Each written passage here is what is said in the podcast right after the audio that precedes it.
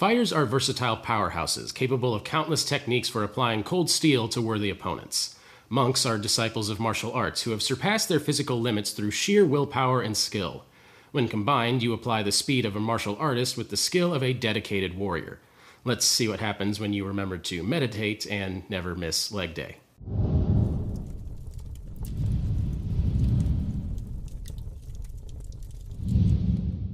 Despite all the flack that they've gotten over the years, D&D monks are, well, they're really cool. But they're mainly for outmaneuvering their foes. Let's say you also want to strike your opponents really well. By combining the fighter and the monk, we can become a little, little less nimble and in exchange become a little more, let's say, direct. Fighter monks have a very high DPS very early. They're survivable, quick, and get to seamlessly play with most of the features both classes have without clashing on the action economy we don't have to even really stretch between ability scores, and you'll still be able to effectively multiclass without having any dead levels. That doesn't mean there aren't downsides though. This class combination feels really good at early levels, and if you're only playing like a one shot or something at early levels, this might be the best multiclass for you to do. But your martial arts die increases anyway at later class levels, making it a redundant level dip if we continue forward with monk levels. However, if we continue forward with fighter levels instead, we essentially get the primary benefits of a high level monk while only taking a dip in the class. This does mean all of our builds will be core fighter with only some monk levels though. It's also worth mentioning that the 5e monk is fairly weak overall, thus the flack that they've gotten over the years. And other than that initial monk dip, it can be hard to argue to pursue the class further considering the poor monk's damage output as if anyone has ever played a monk because of the damage output. And as with any multi-class build, you'll be delayed on your mid-level class features compared to builds of a single class and will be outright losing on the late game class features at 20th level. The nice thing about this combination is that it functions right off the bat with only a single level in each class, meaning you'll see the build kick in as early as second level. There are some more synergies we can work out later, but the core synergy starts around level 2. All of our featured fighter and monk abilities stack together to build a more perfect martial machine, but we've got a few features and options we really care about to make the combination work. Starting with our significant monk features, we have unarmored defense. Monks get an armor class equal to 10 plus their dexterity modifier plus their wisdom modifier, so long as they're not wearing any armor. Most other monk features also require us to be unarmored, so we'll need to rely on this feature for our defense. Thankfully, we'll be able to maximize both dexterity and wisdom anyway, so this should be granting us a respectable 16 to 18 AC in most situations. And then next, of course, we have martial arts. This is the core defining monk feature that improves our unarmed strikes, lets them use dexterity instead of strength, and allows us to make an unarmed strike as a bonus action when we take the attack action. Remember that this is different from Flurry of Blows, and it's basically the default free punch that we can make without spending ki or any other resource. Speaking of which, we have ki. These are your mystical resources that you spend to fuel most of the monk's abilities. Technically, you gain a number of ki points as shown on their table, but it's basically equal to your monk level starting at second. And starting at second, we get three abilities we can spend those monk points on. Flurry of Blows is the one we'll be using most often, and it works exactly like our martial arts extra unarmed strike, but if we spend a ki point for Flurry of Blows. We get a second and third attack using unarmed strikes instead of just the extra attack. Patient Defense lets us dodge as a bonus action at the cost of one ki point, which is situational but extremely useful, and one of the reasons I keep playing Monk multi-classes whenever I get to play. And finally, Step of the Wind lets us dash or disengage as a bonus action for one ki, and also doubles our jumping distance for the turn. Next, we have Unarmored Movement. Very simply, monks get extra speed. When you first gain the feature with your second monk level, it's 10 extra feet of movement speed and it improves to 15 at 6th level, 20 feet at 10th level, 25 feet at 14th level, and 30 feet at 18th level. Just the 10 extra feet is a huge boost to speed, and you'll typically be able to maneuver yourself however you'd like in combat. And then we have Dedicated Weapon. This class feature will only matter for some of the build variations, but this second level feature essentially lets us convert a simple weapon or martial weapon into a monk weapon. And then with deflect missiles, starting at third level, we can use a reaction to reduce the damage taken by 1d10 plus your monk level plus your dexterity modifier you only have the one reaction, but it's incredibly handy to essentially negate the odd arrow that flies at you. And then we have a rather late addition to the monk class, Ki Fueled Attack. This third level feature lets you use a ki point for weapon attacks instead of bonus action unarmed strikes. You're only getting one extra bonus action attack, but it can potentially be more impactful with a good weapon than the bonus attacks with just unarmed strikes. For us, we won't be making much use of this unless we go the gun monk route.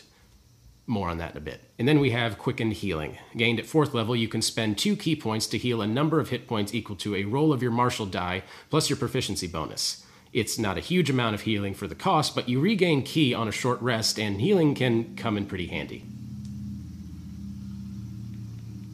I think a motorcycle just drove right past my house. And then at fifth level, we have Focused Aim. You can increase your attack roll by plus two for every ki point that you spend, up to a max of plus six. This means that every time you're pretty sure you are close to hitting your target, you can bump it up on the roll to push it through. And then with extra attack, just like most martial classes, monks gain this at 5th level. This means that we can make two attacks and make a bonus action unarmed attack using martial arts. Or with a ki point, Flurry of Blows gives us a total of four attacks two with our primary weapon and two unarmed strikes.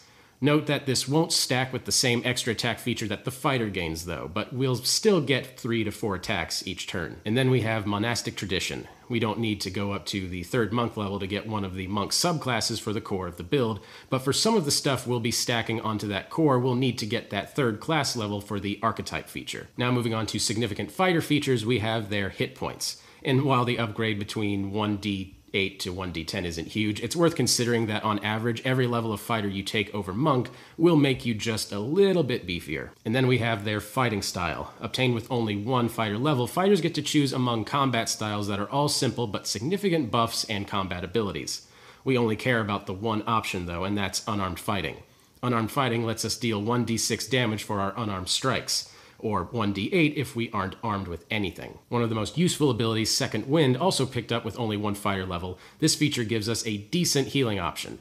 It uses the bonus action, which isn't ideal, but emergency healing in the pocket is always useful. And then we have Action Surge. Gained at second level, this is merely great for fair builds and absolutely bonkers on the unfair builds. Sadly, most of our monk features actually use our bonus action, so an extra attack isn't fantastic for us, but getting to cheat on the action economy is always useful in one way or another. I'm sorry. Dungeon Masters. And when it comes to archetypes, we'll go into those a little bit more in a moment, but a lot of the fighter archetypes and even just the initial third level additional features of those archetypes can be incredible for the build. And then we have extra attack, which just like with the monk, you get it at fifth level and you cannot stack it with the identical feature. But we can still make our regular attacks unarmed strikes if we choose to. Now let's talk ability scores. Thankfully, we don't have to spread our abilities thin and can essentially just build our character out as if they were just monks.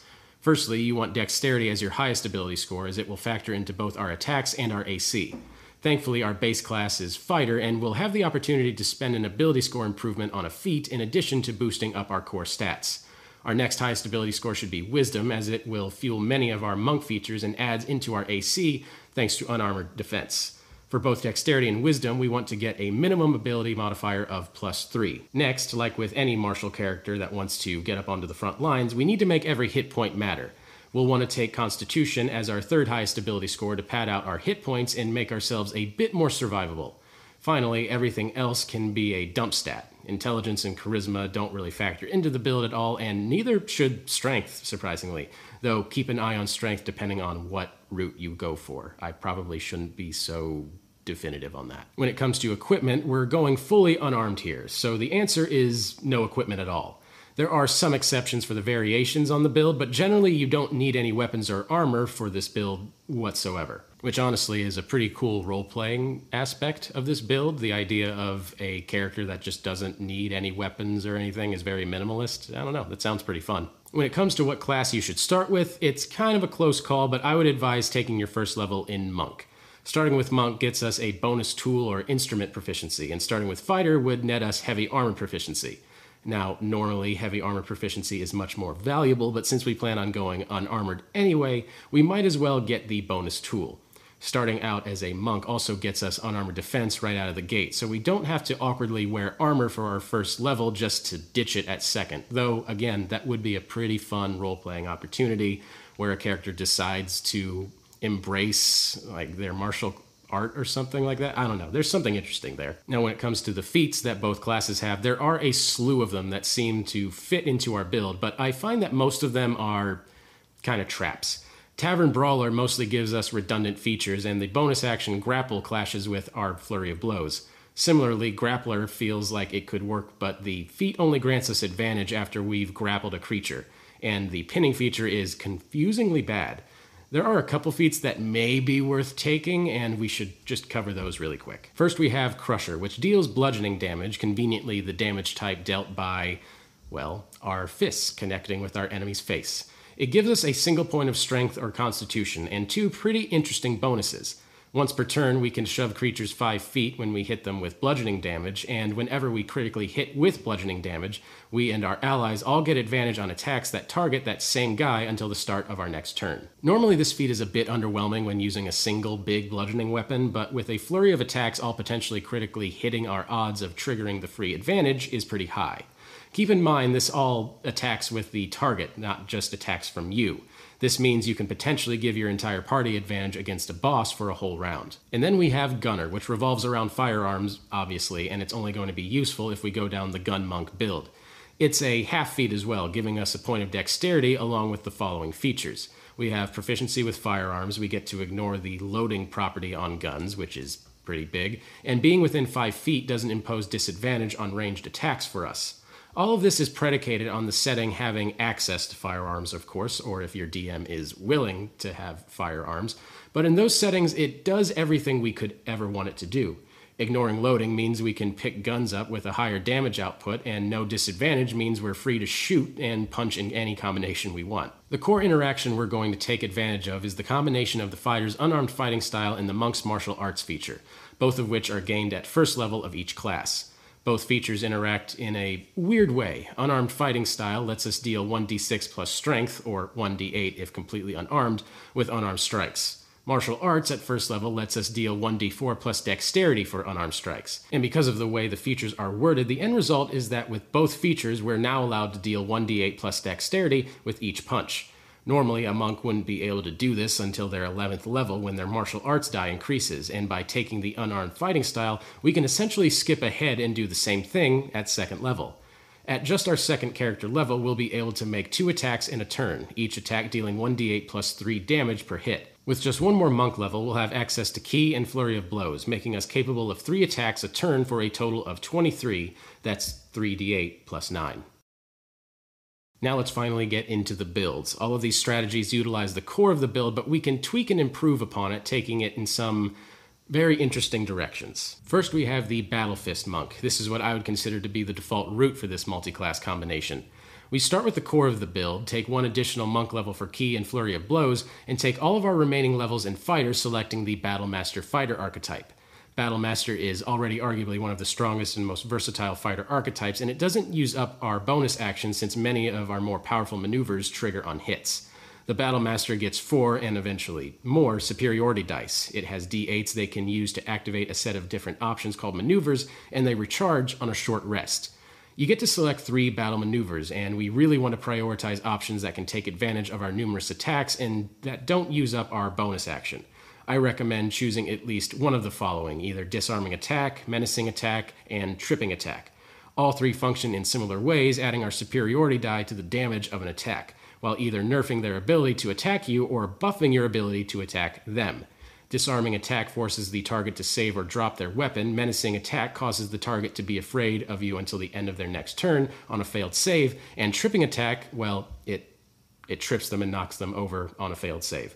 Tripping is especially brutal for us here, since we'll get advantage on all of our remaining attacks while we pummel our opponent into the ground. Finally, it's probably prudent to take parry, which lets us reduce the damage of an oncoming attack by our superiority die plus dexterity modifier, effectively padding out our hit points when needed. To put this all together, let's take a fifth level example with two levels of monk and three levels of fighter. Using a bonus action for Flurry of Blows, we've got three unarmed attacks, all of which deal 1d8 plus 3 bludgeoning damage for a damage output of 23. Where it gets interesting is when we throw one of our maneuvers in there as well.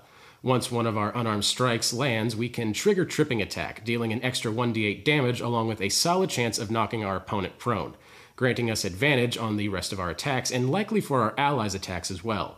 All in all, at fifth level as a character, that gives us 27, that's 4d8 plus 9, damage a turn, with high odds on a full party advantage buff for massive damage. And then we have Champion of Harm. For this build, we're going to do the same critical hit fishing while also taking advantage of a weird additional damage interaction to try and get some devastating crits. To start off, we're going to stick with the core of the build, taking a fighter level and the unarmed fighting style along with our monk level. We want a total of three monk levels, selecting the way of Mercy Monk archetype and all of our remaining levels should go towards fighter, taking the champion archetype. Champion fighters are a bit bland, admittedly, but importantly, at third level, their critical hit range increases to 19 and 20. And since we'll often be attacking three times a turn, our odds of snagging the odd critical hit are statistically quite high. The Way of Mercy is a bit of an odd duck. Designed as the healing monk, we can use ki points for healing, not our focus, but still pretty useful, and we get proficiency in insight, medicine, and herbalism kits. And we get a weird plague doctor mask that does literally nothing, but looks cool especially if you're into plague doctor aesthetics. The feature we're actually going to care about, however, is called Hand of Harm, which lets us spend a ki point to do bonus damage on an unarmed strike equal to our martial arts die plus our wisdom modifier. All that doesn't sound like an amazing use of our ki, but it has some unique functionality for us. Firstly, we don't have to decide to apply this extra damage until we've already hit with the attack. Next, and most importantly, this is treated as extra damage dealt by the attack itself, which means it also is doubled on a critical hit. Armed with improved critical and multiple attacks, we can fish for our criticals and pop Hand of Harm whenever we land one.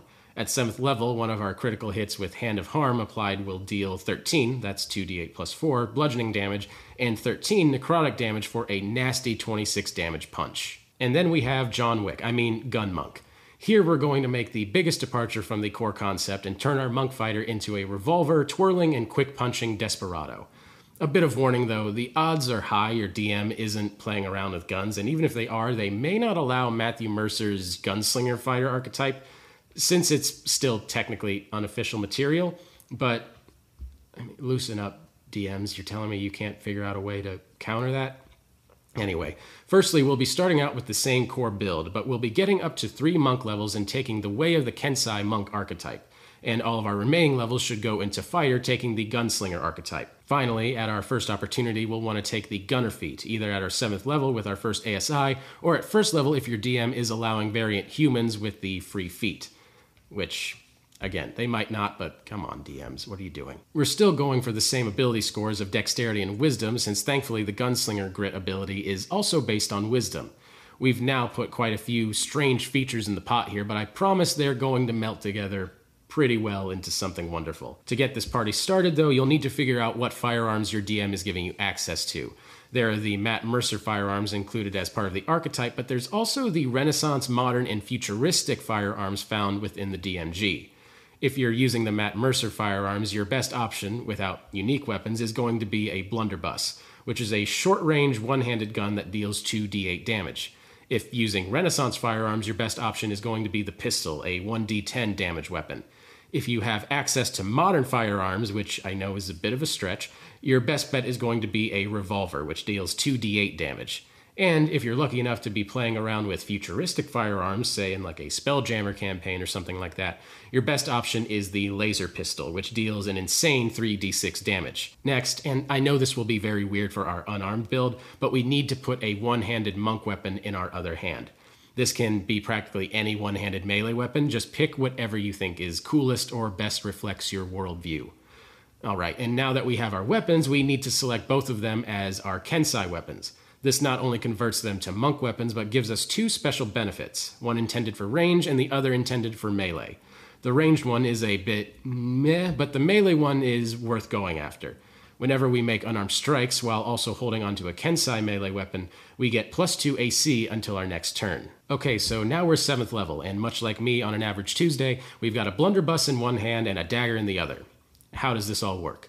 Well, we're going to be playing some silly games with some rules minutia, but the end result should be pretty glorious. Firstly, we run in and shoot our target with our blunderbuss point blank, ignoring the disadvantage due to the gunner feat. Then, even though both of our hands are full, they're full of monk weapons, and because of martial arts, we can still make unarmed strikes, and we get to make our two unarmed strikes using Flurry of Blows because we aren't completely unarmed, they'll be d6s rather than d8s, but that plus 2 AC is too good for just holding a dagger that is now essentially our shield. And also because of the gunner feat, we completely ignore the loading property on our weapons. And we're not done yet, because we still have all of the gunslinger's grit and trick shots to play with, that all give us secondary effects on our gun attacks. We can activate a trick shot by spending a grit point, and we regain all those grit points on a short rest. We really want to take winging shot. That'll knock our enemy prone when we blast them in the face. It feels like it should do more than that, but it, it, that's what we're going with. So to put all of this together, we can use our extra speed to rush up into our opponent's face and we can blast them with a blunderbuss using winging shot to knock them prone. We then immediately headbutt or elbow our target for flurry of blows and make two unarmed attacks against our prone target. We've now done 25 damage, that's 2d8 plus 2d6 plus 9, and are standing above a prone target with a plus 2 bonus to our AC until our next turn. Due to Gunner ignoring the loading feature entirely, we can repeat this every turn so long as we have the ki and grit points remaining. And more importantly, we get to be a cool martial arts cowboy while doing it. I know I just flooded this whole video with a bunch of mechanical advantages and things that you can get in game, but I cannot stress enough how much this multi-class opens you up to so many cool role-playing opportunities in basically any story that you're in, especially if you're DM is cool and allows you to use guns. Thank you guys so much for watching. I really appreciate it. Be sure to like and subscribe because we're putting out new content like this all the time. Go see what we're doing over on our website at skullsplitterdice.com. And if you or someone in your party is building a monk fighter multi-class, I would love to hear about your character down in the comments. Thanks again for watching. My name is Patrick Ferguson from Skull Splitter Dice, and until next time, farewell.